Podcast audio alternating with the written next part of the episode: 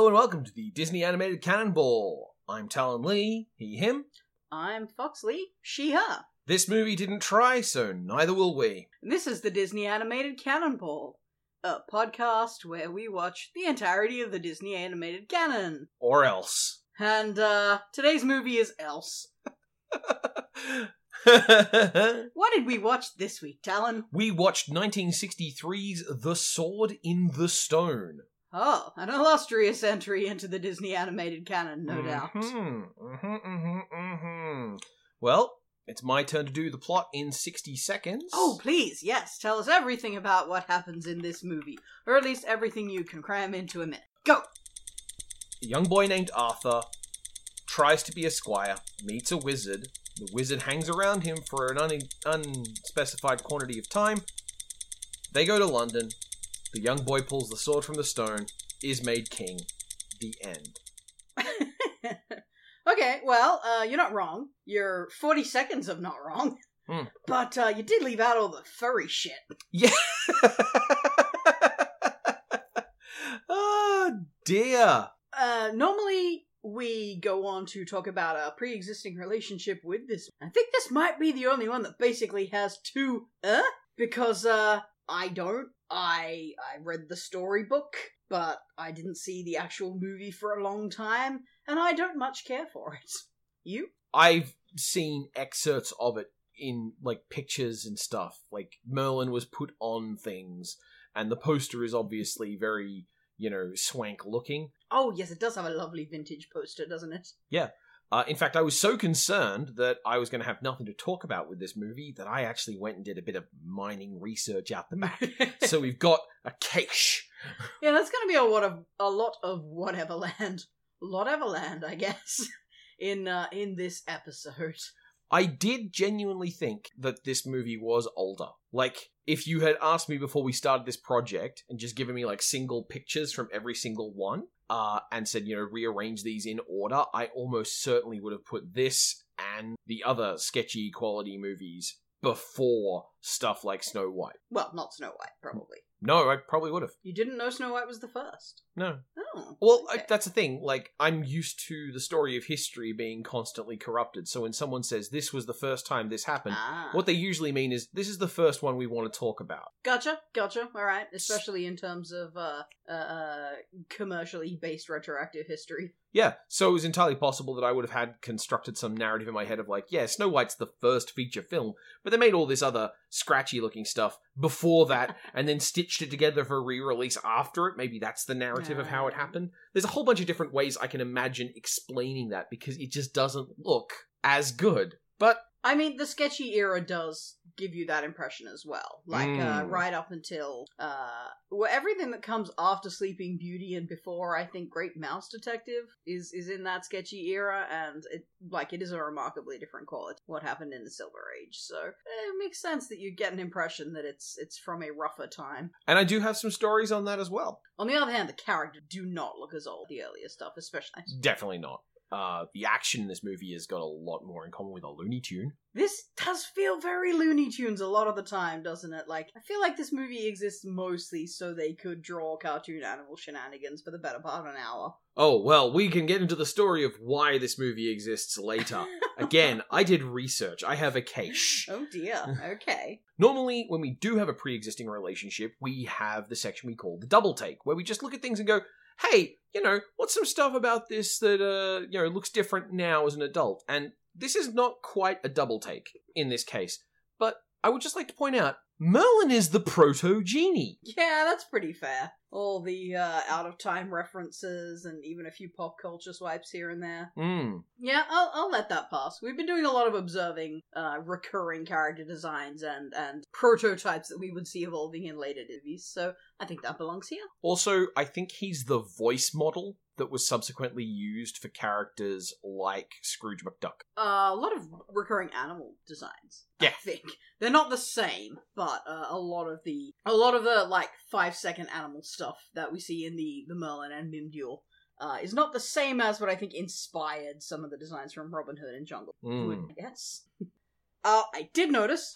You remember the wolf from Peter and the Wolf that we made fun of for not looking like a goddamn wolf? Oh yeah, He's back yeah. with his weird skinny body and his strange mane. And his trumpet like face. Yeah, cartoon wolves are weird, Disney's cartoon wolves, especially. especially. I feel like it has to do with public perception of wolves because they're still like an evil beast at this point, and like you know nowadays we're pretty pro wolf, really. You can also look at this in terms of the single indi- like this is a rare instance where what you have is one individual's artistic sensibilities that then gets filtered through another 15 or so and then that gets propagated outward by people who are trying to replicate upwards. So the fact mm-hmm. that the wolves look so fucked up is that no one in that top bubble of artists went it's a fucked up looking wolf. they all went that'll do. And this is what all wolves look like in Digianimation, so it, that kind of follows, I guess. It's not weird so much as it's just the cinematic language of the time. Uh huh. And uh, once we got through that in record fucking time, now let's open the yikes door. What is behind the Yikes door for this one? It's not too Yikes. Okay, so the whole point behind the yikes door was originally product of its time. Okay, so there is a degree to which it's just hey, let's It's look true. at this in this Okay. context. Um, and there is a thing here which is a rare example of a positive thing behind the yikes door, or rather, the, a positive product of its time, which is in the making of this. If you're if you're at all the kind of immense fucking dork I am, you have probably read many of the legends around Arthur. There's a lot of stuff that, as a product of its time, is very sincerely ditching tons of that stuff. Uh, the story director Bill Peet basically said everything in the Arthurian legend is like jammed together and has multiple different repeating versions. So what I had to do was sift out the simplest story I could. And like part of that is you couldn't do a story with the scope of a uh, of a actual Arthurian legend because as you and I know the the sword and the stone bit in the stories where it occurs is really early on in his career. Well, by definition, yes. Yeah. Uh, so rather than go, let's try and encapsulate thousands of different versions of stories, let's just make an interesting attempt at the smallest bit. And I think that's admirable. The rest of the stuff behind the Yikes door sucks. It's also a much better choice in terms of like a kids movie Yeah. like, you know, anything that involves, say, Guinevere is, uh, you know, it's not for kids. It's No. depressing and awful. Pretty much, yeah. Now, uh, some other stuff I noticed. One, it's not a British fucking legend. I was gonna say that because you. I think when they showed London on the map, you were like, "Why the fuck is London in Wales?" I was like, "Well, I mean that that goes along with stealing this entire fucking legend from Wales." Yeah, uh, for anyone not aware, the Legend of King Arthur is not originally an English myth. It's originally a Welsh myth. Ah, yes, Merlin, Yeah. a very Bretonian name. Incredibly British, yeah. Fucking. Arthur, yes, very, very English, very good English name. That What the fuck happened to the Jutes anyway? very Christy. Um, they actually provide, inexplicably, they provide a date for this movie. Uh, which is this movie is happening in 588 AD. I don't know why you would provide that date. That seems really stupid. Did they did they specify? Oh, I was all set to apologize to making for making fun of them for putting London town in there. and then I went, "Hang on, no. I I'm I'm trying too hard to be funny. London is actually old as balls. I should look that up." Uh, so I happen to know 46 AD is when Roman London started to be a thing. Yeah. So I was going to apologize to the movie for thinking poorly of it. So when Merlin says that the first issue of the London Times is going to come out in 1500 years, 1200 years. 1200 years, he's only off by nearly a century. Yeah. Oops. yeah. That's uh, 1785. Yeah. Uh yeah, it's it's it's just why would you do that? Why I'm not saying you should expect people to fact check your film's dates, but why give dates? Yeah. It's it's the legend of King Arthur you don't need to specify. Uh, similarly, the idea that the new world would be discovered in 1492. Ugh, didn't like that globe. I traveled to the future, so I know everything. That's why my globe just says "New World" over one of the continents. To be discovered. There are fucking people there right now. Yeah, I, I picked that up later on in the description of uh, uh when he goes to uh, Barbados, Yeah, Bahamas, he goes to Barbados. No, B- Bermuda. Bermuda, Yeah, not the Bahamas. No. I'm not gonna do it. All right, fine. I almost did. anyway, the point is, he uh, they they slip in that you know yes, but it won't be discovered for It's like there are people living there right now. fucking wash your mouth out, Al. There's a fucking Incan empire happening at that point. Also, we knew the world was round about a thousand BC. Oh yeah, that whole. I mean, okay, probably in medieval England, yes, they would uh, look poorly upon someone who said the world was round, but yeah, humans worked that out like several thousand years ago. Sailors have always known it. If you if your job involves watching ships, leave. You work it Oh, out. there's that too, yeah. But I mean, there's literally a scientific proof of it from ancient Greece, right? Yeah. Yeah. Using shadows. In fact, it wasn't just we proved the world was round, it was we proved how big the world is based on measuring two shadows. it is incalculably irritating when people go on about, oh well, we didn't work out the world was round until Christopher fucking Columbus got around to it. Fuck you and fuck him.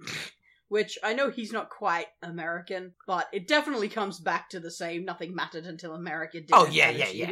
Absolutely. Uh, anyway, this is always going to be a problem to to some degree when you put a character in your film which is inherently of its time, and that character claims to be timeless. Yeah. So I guess probably that's just something you shouldn't do. Yeah, just Oh. don't do it. Yeah, probably not. Uh, we have an extra little, you know, tweak while we're in there, which is people who make fun of airplanes are assholes. Definitely, I I waver between like I I don't know who to root for in this fucking film, right? like you know, Arthur's nice, but he's nothing. I I have some friendly words for a boy who's kind enough to to feel sorry toward a heartbroken squirrel, but Yeah. you know, he doesn't have a lot of personality going around. So then we're left between Merlin sort of wildly swinging between like weird uncle and temper tantruming stupid headmaster and Archimedes being like, oh, you know, look, he does care for you, he'll save your life and everything. And then just being a fucking asshole the next minute. mm-hmm, mm-hmm. Ah, it's all a bit much. The educational model is fundamentally punitive. They both believe it's okay to punish a student for failing. Oh, the educational model is atrocious. And my final note in the Yikes door is where they very clearly just la la la through the verse from Mim's song that's about her tits and ass. Yeah, what was up with that? You just fucking. I don't think that's an of its time so much as they just gave up. It's like you you clearly wrote the lyric. The, t- the whole sequence is timed out to this extra verse that's not there, and you just go la la la instead. And she's shaking her hips and her boobs. What exactly was this verse going to be about? You're not hiding anything. I mean, I know the 60s had a thing for pointy boobs, but th- those were very strange. Oh yeah, absolutely. Um, and as a point of extremely online internet trivia, uh, good papa is Norwegian for weird boobs. Nonetheless, that's all I have behind the Yikes door. I got one more thing. Go it's for not it. especially yikes, uh, but it is definitely of its time, which is the the interesting usage of industrialization Mm. uh, as the uh, the solution to our kitchen problem of uh, you know just the uncritical you know ah get an assembly line going. yeah, Hmm. yeah. Actually, automating all of our processes so that no one has to do mundane work they don't want to do sounds like a great idea, comrade. It does sound like a great idea.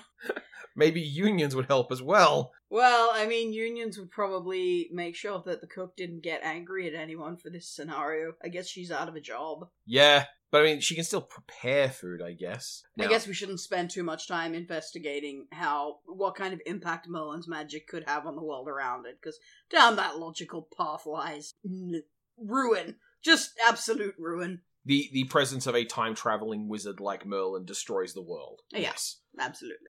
Uh, eyelash watch is real quick for this. Next up, we have Swaggle Watch, and I was watching, and I didn't spot any. Swaggle Watch.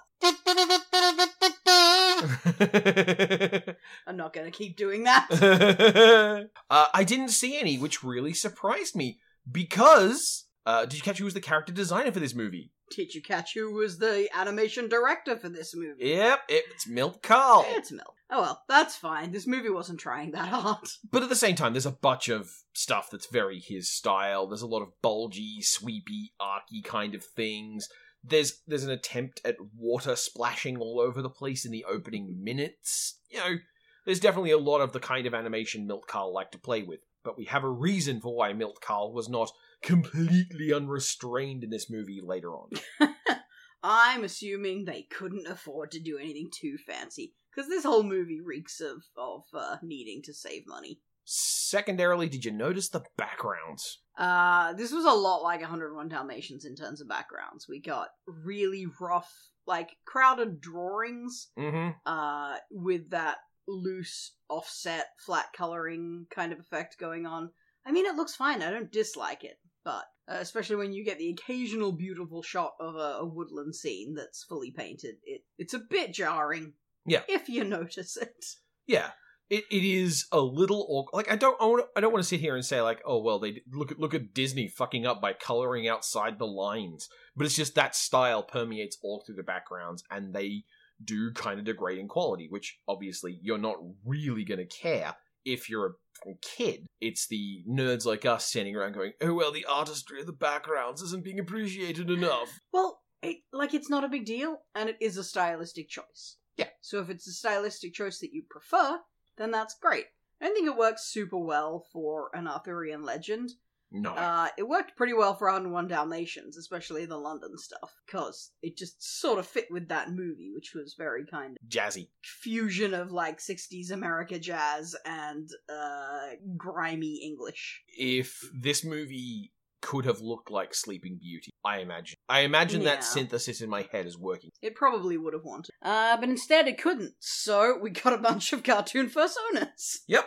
And uh, and a really weirdly antagonistic sugar bowl. I I noted this down in that it it felt very much to me uh like when we noticed well, when we talked about the ventriloquist from Fun and Fancy Free arguing with this puppet. Like Yeah. Merlin's kind of doing the same bit. Yes. We I guess we find it funny when a performer has mastery over a prop and then the prop sasses. Yeah. Now, again, for ventriloquists, that's hack shit. It was Uh. hack shit in the 40s. We could do better. It's kind of hack shit as well. Well, but maybe yeah. it's funny because you're saying that the wizard is in fact someone who does does hack shit.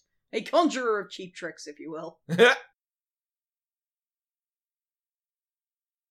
now, as far as a grand thesis of this movie, like a single motivating animus that I think this movie has. In the same way that we've talked about the way that other movies have like this important theme that's animating the story, like women hate women. Uh, in this one, I think it's very reasonable to say that the uh, the animating narrative is what is power and whose vision of power is correct. It is a it's a weird one, isn't it? Like it feels like it's doing a straightforward, deliberate moral.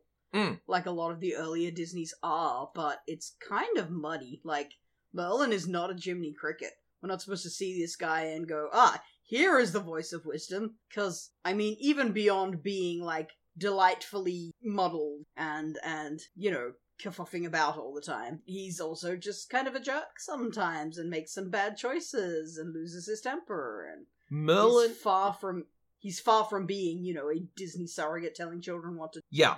Um, Merlin also provides a lot of just general advice, and it's almost all conflicting with something else he said, just because he says so much. It's true. A lot of it is really conflicting. Yeah. Like I in in a more coherent movie, the moral of "but I'm the one who's supposed to do the work." Well, it doesn't matter as long as it gets done. Would you know come from the opposite party? Yeah. Similarly, when you do listen to all of what Merlin said, and I did take notes, there is one theme he actually uses twice, which in a barrage of positions means that this is probably the one that's like meant to be central, and it does kind of line up with what we know of Disney, which is he has this wonderful dichotomy of Protestant reality, which is to say, this is a movie about destiny, about being chosen and selected, while also you have to be the one doing the work. There is a bit during one of his awful songs. Song? No. There's a, a bit in one of his songs where he explicitly says, you know, you can't just wait and, and leave it up to fate. And like, motherfucker, you are a wizard who saw him from coming to you in the future and decided to change his life. You are fate. Yeah. Um, and this is a really well loved, very American ideology of Oh, the yeah. world, which is you get what you deserve, coupled with the idea that if you don't make it happen, it's your fault. Now, this is not an inherently racist perspective, but racists fucking love it. It's not inherently racist, but it is about entitlement coupled with blaming those who fail for their own failure. It's if you succeed, it's not your if you succeed, it's because you've been given something, but if you fail, it's because you didn't try hard. Yes, it is magnificently Protestant in the same way that Fantasia is. It is a vile philosophy, root and branch. It is also coming out of the mouth of a literal time traveling, shape shifting wizard. It and it's so weird because it doesn't really go along with the rest of of his even the rest of what he says. Mm-hmm. Like he he says that in one breath, and the rest of the time he's sort of shirking the conventional morality of of what we've had in other films in a way that's honestly kind of refreshing. Like, yes, why shouldn't we automate our fucking tasks? If no one has to do work that sucks, why make anyone do work that sucks?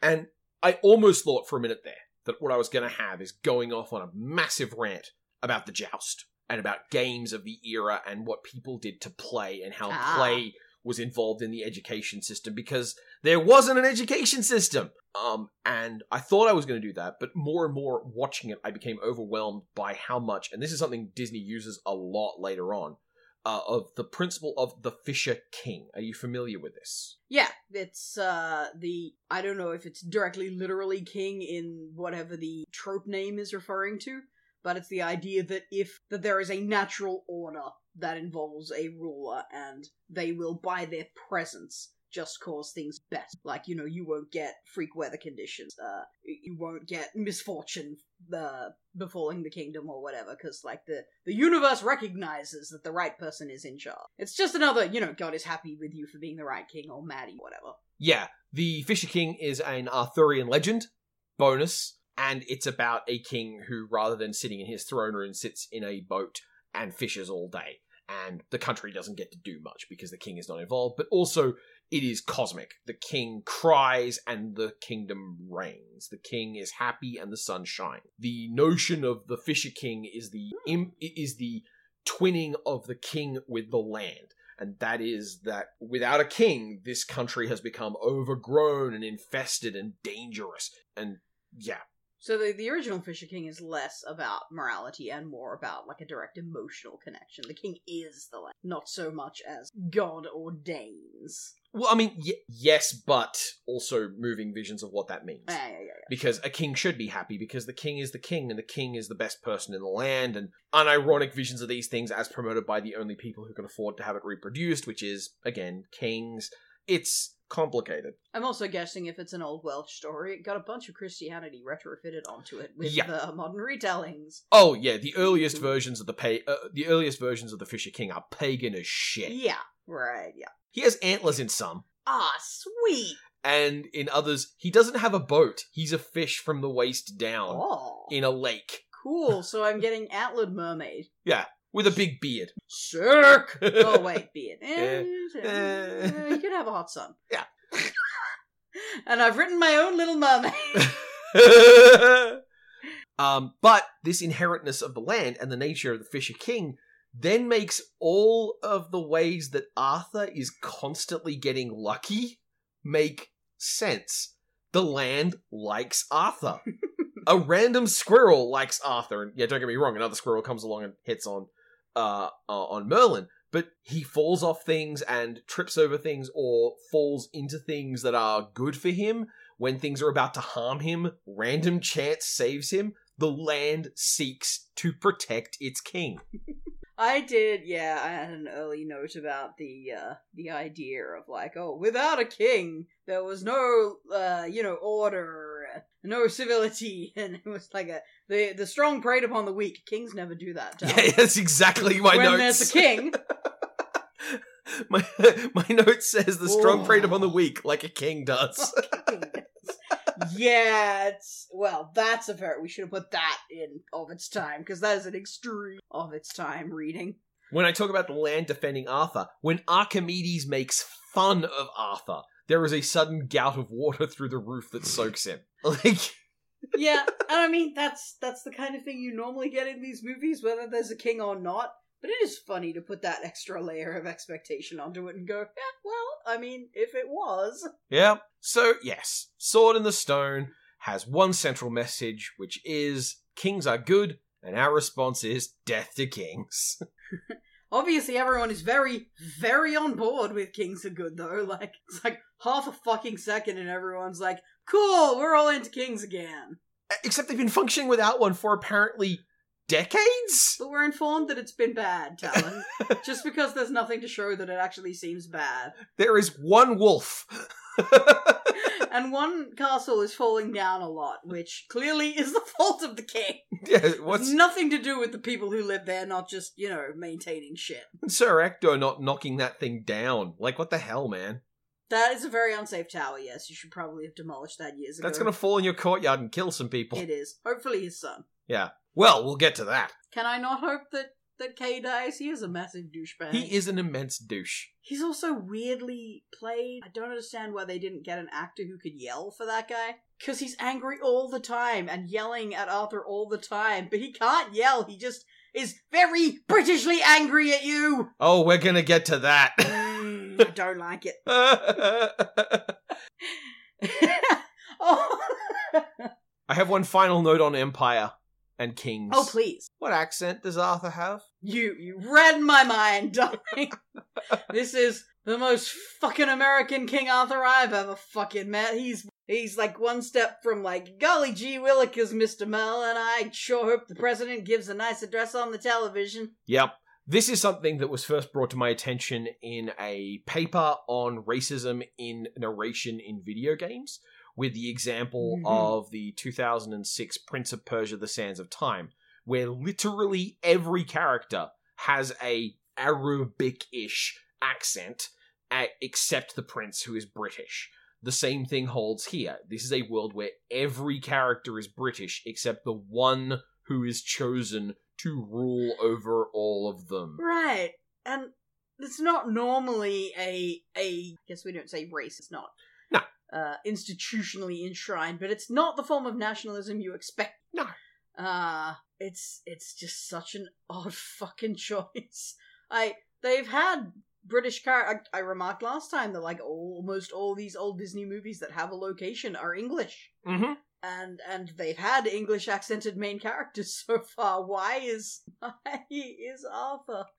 Oh god, we did get a little of this in Peter Pan too. Now that I think about it, but that was more like America is the accent for the fantasy world, English is the accent for the real world. Yeah. But Yeah. yeah, it's more than just the the dub problem of like, uh, you know, Americans don't think American counts as an accent. Mm. It's actively a choice to have just one standout character, not And that was almost certainly done in the names, not of specifically saying, look, England, we are here in charge of you now, but rather was done in the name of, well, this character needs to be relatable. yeah. so we can't possibly have him have a British accent because who would find that relatable? But we'll get to the voice acting. Oh, but we're just gonna put a pin in this that will last until uh 1990. I'll see you there, everyone. That's when Fox is gonna get really mad about voice casting. And that means it's time for the random notes and bits and thoughts we had, otherwise known as Whateverland. First point, I bet we have the same first point. Chintzy fucking book. it is. This might be the worst one so far. They're always the worst one. I'm This one didn't necessarily look like live photography to me, but it moved kind of like stop motion, so I don't know what to think. Did they just manage to make an actual prop look incredibly fake? I don't know. I'm kind of impressed, but like that that shade of red is so like tacky, lacquered looking thing Wasn't good. No, I wonder if this is the last storybook we see for a while. I hope so. I'll keep an eye out for that. I have the notion it might be. Well, we got the Jungle Book coming up next. I'm certain that oh, starts the yeah. book. Okay, Jungle Book might be the last book Obi. Oh no, we spoiled the very end of the podcast. Where I try and guess what's next. I had to read them all and memorize the order of the next like 14. So. Weirdly dramatic music sting on the uh the tower scene just after is it the fight with Merlin? yeah. Um in in the uh the kitchen? Yeah, and it like pans out to the tower after he gets told to fuck off back there, and then there's like this dun dun dun dun dun dun and some lightning, and it's just like, oh no. Yeah. But it That- didn't. The scene didn't have the energy to move towards that sting in the first place. It didn't seem like a doom thing. It just seemed like a well, we already know you don't like Merlin. Merlin doesn't like you. Nothing has changed. Yeah. Eh. squirrels do not mate for life. Male squirrels are not involved in child rearing. Oh, I've got that down here. Yep. You bet. I do not believe squirrels mate for life, Merlin. Same hat. Same hat. oh. Now, I did not know that, but I looked it up. Almost no animals mate for life. Monogamy is not a very natural concept, alright? I'm not saying it's good or it's bad. I'm saying it's very human. Um, I fuck Kay. Fuck that guy. Fuck him for many reasons, but in particular, fuck him for uh, uh but fuck him particularly for complaining about Arthur stories obviously being made up nonsense. They got wizarded on the first time Merlin showed. He made indoor snowstorms, and they're like, well, turning into a sparrow seems like a bit of a stretch, though. yeah. You must be full of shit. what does it take to convince these people? Mm, I understand they're supposed to be unreasonable, but I. There's so many ways you could have done that without just having them be like, well, I don't see why I shouldn't pretend that nothing happened ever. yeah, it makes them seem really stupid. Really? In in the same way that having a time traveling wizard with magic makes the state of the world look really horrible because hang on, why didn't you fix this? There's lots of things that could be better. And I feel like Hector in particular is supposed to be kind of sympathetic. Like, he's supposed to be a guy who is struggling, who took in an orphan, Mhm. and, you know, is clearly not a good dad, but has some, th- some sympathy and is trying to be sensible about discipline and stuff. And this doesn't make him seem like this. This, this does not make him seem like that. This makes him seem like a gaslighting fuck. Mm-hmm. Um, the Merlin packing his house song, Higgity Piggity, or whatever it's No, called. Whatever. How much is that we have Bibbity Bobbity Boo at home? Yeah, you're. Oh, wow. Merlin. Okay, you said Merlin is proto genie, and I don't think you're wrong, but he's also very. We have fairy godmother at home. Yep. Boy. What if we do a whole movie with the fairy godmother in it? Turns out it was a really good idea to only have her be around for like 10 minutes. Yeah, if if the character with infinite power can actually be present, you need a lot of good reasons why they don't fix things. Right, and the the affect as well, because she had the whole absent-minded, you know, I, I am a being of ridiculous godlike power, but, uh, you know, I will constantly be, you know, forgetting this or that or whatever to hilarious effect. And, like, I don't know if I would have had more tolerance for it as a kid, but by Christ, that gets old fast now. Mm-hmm. It's like, ah, I get that you want to have him go, yes, yes, yes, yes, yes. Oh, oh, oh, what? Oh, yes, very good. Like, oh, yeah, okay. The Once actor's or having twice. fun. The animator's having fun. Lots of fun. Oh, too much though. Um, I really did like most of the animal designs. They were very cute. Much more appealing than the human character designs, frankly. Every Uh, time they turn into animals, I'm like, yes, great. You you'll look not boring for the next ten minutes. Then the next ten minutes, very boring. I have the note. Haha, you should be flattered that this actual animal squirrel wants to fuck you. She's a badass. Yeah, she's pretty good. She fucked up a wolf, man. How many squirrels you know could fuck up a wolf for you? You marry that girl. yeah, I, You turn her into a girl, and if she's still into you, you make her your queen. yeah, that's a much cooler story. Oh, that that is a cool story. Squirrel wife, yeah. Conventionally, it's usually a seal, I guess, but squirrel wife, yeah. Speaking speaking of squirrels, um, did did you pay much attention to that song? no, Cause like taking it at face value, I like sorry kid, Merlin wants you to fuck a squirrel. I yeah, he's being very clear about it. you can't resist this. Give up and fuck the squirrel. Twelve year old boy, go on. Ugh. It's one of those things that in the charming, witless, never think about women world of Disney. Like, if if, if sex and consent aren't things, then yes, it's just a delightful feather-headed behavior of an animal. But when you remember that women exist and are people, it's really fucking weird that the times we see them have agency, it's being laughed off. it's um at least this was a movie where animals are different from humans Yes. and therefore having two people very clearly ignore consent was less upsetting than than in one of the many Disney movies where animals are people basically. But yeah, wasn't great. Also kind of a bummer that they they did the, you know, big ugly mannish girl stereotype Yeah. on, on Merlin Squirrel Suitor. Cause I mean why? She's unappealing because she's a squirrel. You don't also need to make her a panto dame squirrel that we're supposed to find unattractive Just as be- a squirrel. Just to be clear, this isn't a fuckable squirrel. Yeah. That's a fuckable squirrel. Yeah. We want you to know that you should want to fuck that squirrel, not this squirrel. Oh god, you're exactly right. yeah, so that that was completely unfucking necessary. Stop doing that. Mm-hmm. Mine now? Uh, yeah, yeah, please take it. Merlin, when he introduces the idea of magic to Arthur, says basically, don't go thinking the most useful thing in the world can be put to any use. Don't go thinking magic will solve all your problems. Cuts to the kitchen. Ah, well, we can just use magic to solve this problem. Exactly. Should we use magic to solve this problem, sir? Yes, yes, it'll be fine. mm-hmm. That's what I mean about Merlin being inconsistent.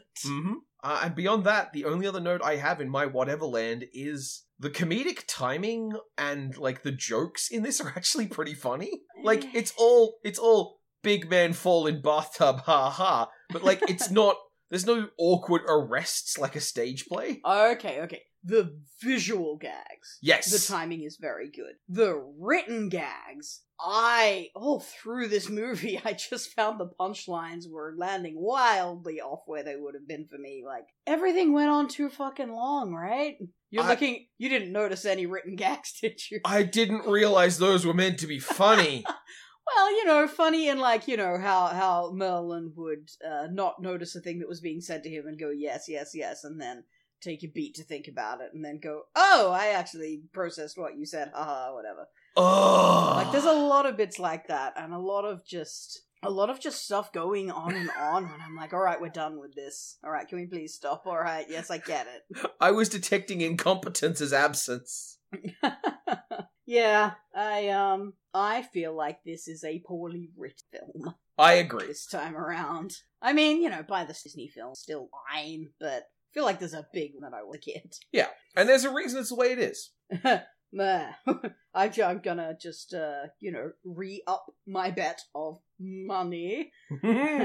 But, uh, let's see, I do have a couple more whatever lands. Uh, when Arthur loses his squire position and Merlin convinces him to double down on his education, he says, Excellent, we'll start tomorrow. What have you been fucking doing up until now?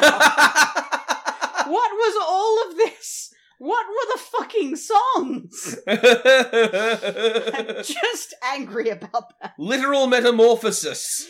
Literal metamorphosis. Uh, we have a rare case of cartoon water not being soft when the model plane falls out of the sky. Yes. It crashes like it hit concrete. Yep. And, uh, it probably should. Yep. So, yeah, alright. That's, I can't think of any other time I've seen that in an animated movie. Smash cut to Disney flying a model plane out his window, watching it mash into a mountain. They're like, uh, that was research. well, he did love machines. I could see that being a thing. Fucking loved planes. He did. I don't know if you get that much steam out of a, a little bit of tea in a model steam engine, but you know, we'll we'll cartoon license. Yeah, know? that's cute. Boy, Madam Mim, she is not a charismatic bad guy. She is so like just comes in and fucks around for a bit and then just fucks off forever. She is one of the most blatant signs that this movie was made by its animators. Yeah, yeah, this is true. And the whole wizard duel that goes with her, of course, because that was Yeah. entirely for the joy of animation. Yeah. Uh, and I feel like you can tell that because uh, the actual the thought that went into making it clever was not. I mean, there are some clever choices made by both combatants, but Merlin is a bizarrely uncreative shapeshifter, Yeah. given all the stuff we see. How do you not at least be a mongoose when you're fighting a snake? Come on, man. That's Well- easy. Well, you can also draw the line that um, the things she becomes are creatures we regard as horrible and profane, and the things he becomes are things that are all in some way acceptable or righteous. Yeah, but mongooses are righteous. It's also Only from, because they fight snakes and we hate snakes. yeah, it's But also from Africa, and I'm not entirely sure they'd have heard of it. There's a rhino in that scene. Yeah, but rhinos. There's a crocodile in that scene. Yeah, but those are all things that have been well established in adventure comics. Like a mongoose is. I, honest to God, mongoose might be too obscure for this audience, Alright, it might be. which is a shame because mongoose stories are great. Or maybe we should take the opportunity to teach them something by having someone transform into an animal. Hmm? Hmm? Did you ever think about that? Merlin did. A mongoose. Hmm? A mongoose Indian? Am I wrong on it? I can't. You know what? Wait, yes, mongooses are Indian. I'm going to include this in the. Uh, this is not getting edited out. This is me genuinely because I'm not always right. And yeah, you're right. I think mong- mongoose are Indian, and I don't want to go and ed- look that up because it'll make clacky sounds. Alright, hang on, hang on. Vit- zip- wr- wr- Redo. There was a tiger in that scene, Talon. okay, fair enough. and the Jungle Book is the next movie. All right, you may have a point. Alright, now we've got both our bases covered. You can just cut the bit that was wrong and no one will ever know. Hey. Podcast magic. no one but us will ever know why that's funny. It's hilarious, trust me. The Wizard's Duel does demonstrate the process of carcinization, where everything eventually becomes a crab. I like that. In fact, I made a, an offhanded MST child joke earlier in the fish scene where he's trying to remember how to turn someone to a, into a fish, and I could not resist saying, "Try a crab; it's probably easier." oh dear, I'm not a biologist, but I've heard their jokes. My last thing for Whatever Land is just that I find it fucking hilarious the way the the angel song thing works at the end. it's like a proximity thing. And I love it because it makes me envision that that whoever put the sword there is like, yeah, and just to make sure everyone gets it when the right person pulls it out, I'll have this whole like la angel choir thing waiting to go. Yeah, and everyone will see it and they'll be like, oh, that shit's cool. And then he does it when no one's there, and it's like, I I spent ages on that. that was supposed to impress everyone. now imagine theremin style waggling your hand through it. Love it. Love that it's like it's so it's very like 60s American reality Disney to to have it be like a fucking clap lamp. yeah, That's delightful. you're right. You're right. It's not the moment. It's actually the object. it totally All right. All right, that's my random selection of nonsense. Uh, which I think means it's time to talk this movie's biggest real issue, capitalism. Hmm. All right. So you've already made some predictions about how it, this, how much money this movie cost to get made, and would you hazard a guess as to if it made a lot of money, a modest amount, made back its budget, that kind of stuff? Well, I'm trying to think about what it cost first. Like, it's obviously cheap. Do I think it's cheaper than Dalmatian? Um, because Dalmatians felt very cheap. I also spotted some reused footage in this one, but not as much, I don't think. Hmm. But there were more shots where it's just like, ooh, that one really could have gone back to the drafting table for another go around. Um, yeah, what the hell? I'll say it's close to Dalmatians, but I think cheaper. You are in fact correct. This was made for three million dollars, and it was a fight to get this one made. Oh, really? Into our story enters a new character, Roy Disney. Oh, right. Walt's starting to be in hospital at this point, isn't he? Roy is starting to have to manage business stuff. Not yet. What Not happened here? Because the start the start production on this movie was 1939. Oh, wow. They got the rights to make this movie in 39. War happened, and they put it on the shelf and they left it alone. Hang on a fucking who owned the rights to This it's is a based. folk story. Yes, but this is based on a English novel named The Sword in the Stone that is a retelling of Arthurian legend. But even then, they also had to cook it down like syrup. Yeah, well, I, it's such a weird choice. I don't know why you'd need to base your Arthur story on a book, but eh, I guess. I wonder how far from the source material it was by the time they got done fitting it into this movie. Oh, it's got the same content as seawater, I'm sure. Roy Disney wanted to stop the company making animated films, period. a villain! And focus instead on rerunning and re-releasing their existing films in theaters as a constant intake of money. Okay. Which at this point, I want to remind you, like, uh, uh, um, Sleeping Beauty had only just left theaters Yeah, in 1963. Probably not a bad choice. Uh huh. But Disney, Walt, wanted not to do that because he wanted to build up capital for another theme park, right? So there is a big headbutting going on there. Uh, there's a big tension between the two. Nonetheless, 1963, it cost three million to make, and it struggled, but it did make 4.75 million Yeah. in cinema rentals. I didn't give you my opinion on its take, did I? But I was gonna say not great. Yeah. It it limped over the It's line. Definitely not great. Yeah. Oof. but that was enough to win that argument. But there were other arguments behind the scenes in the making of this movie.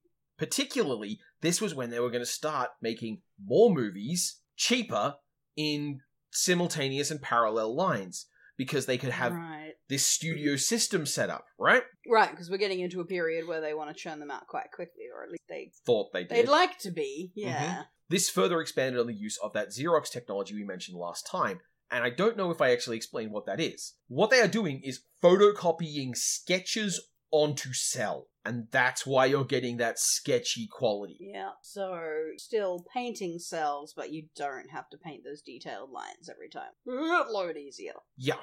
And you are getting a product that makes money. 101 Dalmatians made money, so that's part of it.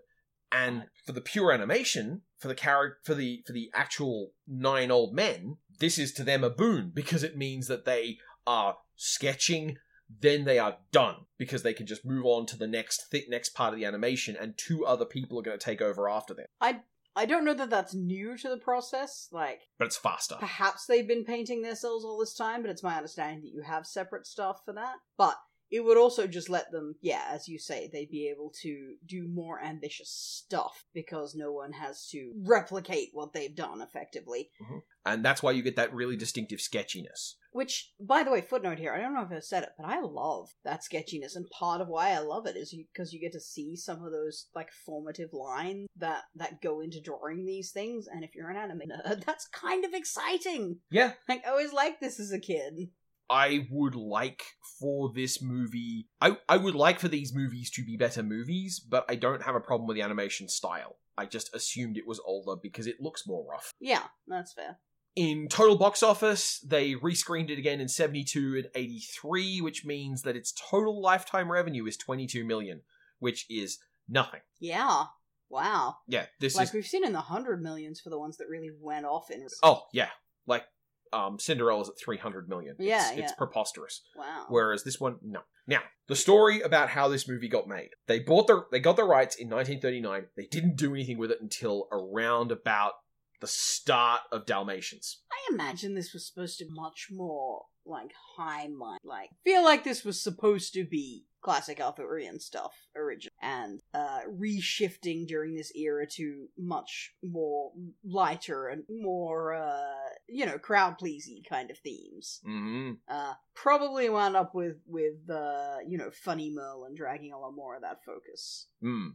Bill Peet was the guy whose job it was to reduce from the book to the um from the book to the movie and it's like the first chapters of the book it's terrible uh, as far as if you were going into the book of like i want to get like the real full story of it like no you're getting nothing but whatever i I mean, we don't even need to get the full story. Like, I don't at all mind the idea of separating the alpha legend into, like, pre sword stuff and post sword stuff. Yeah. Because they are worlds apart in tone anyway. So, like, cool, that's great, yeah. Make the kid era stuff into a kid's movie. That's cool. That's a good concept. And now here is where we get the beautiful second movie that they were trying to push to make. Have you ever heard the term Chanticleer? No, it's hovering around the edges. I, well, no, I have heard Chanticleer. Yeah. I, uh, is, is that one of the Chivalric Knight stories? No, Chanticleer is a modernist play Oh. which was about a rooster that believed that its crowing made the sunrise. Oh, I have heard of this, yeah. And it's a story about birds, and it has a cockfight in it, and it has this whole thing about how Chanticleer, the cock who who believes that he's bringing the sun up, uh, refusing to adorn himself with extra features and, re- and demanding to be seen as himself as an artist and winding up fleeing to the woods and, and, and a pheasant falling in love with him and this whole story about how I, I can't love you back because I love my art more. And like this is the kind of story that you just imagine just you you can imagine the kind of people who look at Chanticleer and go like, ooh, ooh, ooh, let's do that. So there were meetings. Sword in the Stone went first. Second second pitch, Chanticleer. No one talked throughout the whole meeting Ooh. until at the very end, Walt Disney says, "You just don't feel like picking a rooster up and petting it. Now, now fetch me a glass of cigarette." Sorry. I mean, he's not wrong. I. oh God, is this how Alan a Dale happens? Bill Bill Peet steps outside, explains the situation. Milt Kahl is there and is furious, and Milt Kahl b- bawls him out, yelling, "I can draw a damn fine rooster." This is how Alan a Dale happens. Okay, okay. Who voiced Alan a Dale in Roger Robin Hood? Miller. Right. So they got a famous country singer to do the voice of the rooster. Yes. Some of the people involved in the animated adaptation of Chanticleer that Disney never did stuffed it all in a box, gave up on it, set it aside. In the 80s, a movie was made that was an animated adaptation of Chanticleer. And that's Rock-a-Doodle. Yes! Wow. And that's why Glen Campbell, who is a famous country singer, is the voice of the fucking rooster. Oh wow, that was a winding trail. I'm I'm gratified that I saw every part of that coming just before it landed. but wow. Boy oh boy oh boy. like, we're not going to go into Don Bluth on this podcast. That's a different thing. I don't believe we are. But holy shit! Everyone goes slightly into Don Bluth, but mostly just when we talk about the sad, sad story of Black Cauldron. and furthermore, if you've seen Rock-a-Doodle, it bears about as much actual relationship to Chanticleer, which is this story about the agony of the artist and the struggle of creativity and being yourself and being true to yourself and modernist spirituality in in a like and I mean modernist like 1950s modernism not now kind of spirituality in a world the, the, the what you get in Rock-a-Doodle is fuckable chickens. is definitely not the same thing. You, you, you see that chicken? That's the one you're supposed to want what a fuck. fuck. Oh boy. okay, so thank you for coming with me on this truth journey. That was a magical journey. I've learned so much and I've grown as a person and I'm now ready to take my rightful place as king. Aren't you glad I went and got that dug up though? Because I'm that's so glad. Yes. There truly is no end to Disney trivia shit you can learn. as far as critical reception though, we can return to friend of the podcast, Bosley Crowther. you mean enemy of the podcast. That dude talks out his ass constantly. He praised the film, claiming it's An eye-filling package of rollicking fun and thoughtful common sense. The humour sparkles with real, knowing, sophistication, meaning for all ages, and some of the characters on the 5th century landscape of old England are Disney pips. Oh, fuck. he has no. Have I ever agreed with this idiot on anything? Fuck you, Bosley. Bosley Crowther is notable in media studies landscape in general for being the public media critic who tried to argue that the movie Bonnie and Clyde should be banned for excessive violence. Oh, okay, good. So I'm in good company at least in thinking this guy is a tool. He's, he's a bit of a tool. I don't want to be too mean to the guy, but he seems to be a bit of a tool. Well, he's dead, right? Yeah. Good. Nonetheless, we have even more fun stuff in the cache. Arthur's voice. Um, is that not uh Bobby again? Uh, what's his name? Rickie Sorensen. Oh, okay. Uh, I I thought this was uh Pan, tragically fated voice actor again. He got fired the week Peter Pan went up. Oh, that's right. We talked about that. It was immediate. Ugh. Mm-hmm. Well, this guy was obviously the replacement, Bobby.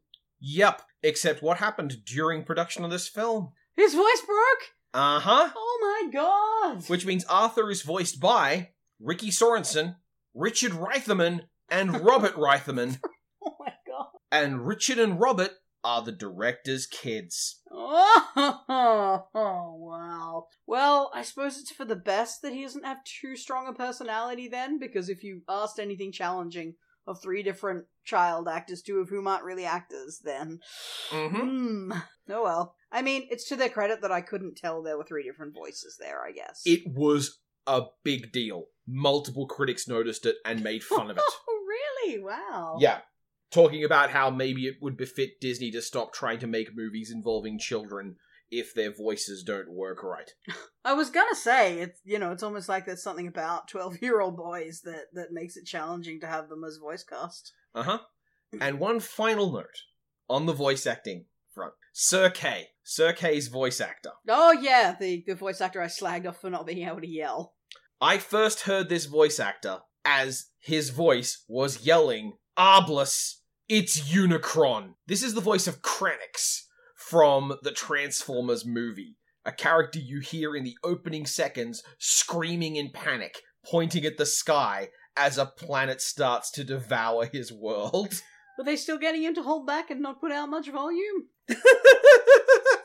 I don't know. Maybe it's a deliberate choice. Maybe they didn't want to have someone yelling actually angrily at a child. Maybe they thought it'd be too real. I don't know. Ah, it's so strange to me, though. You know, when you hear a, a dub actor who's probably a perfectly good actor in their own right, but has been, you know, given shit all direction and is not getting paid enough for this shit. And, you know, when they're supposed to do a really dramatic yelling line, they you can tell they're just sort of holding back. oh, yeah. His name was Norman Alden. Okay, so does, does he have a history that I should be aware of, or I mean- it's just ironic that you met him doing a yell?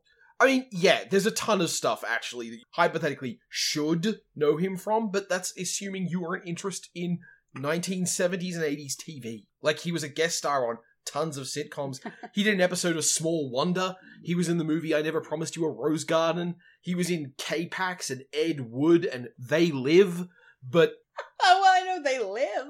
yeah, Aside from that, you could just be making up a list of titles, and I'd have to believe you. he was in the original Back to the Future. oh, okay. Where, know, I've but- heard of that. Yeah.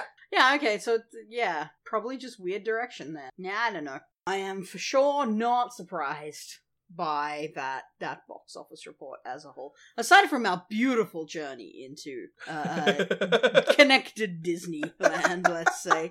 Disney connected land. Um, Man the cannons.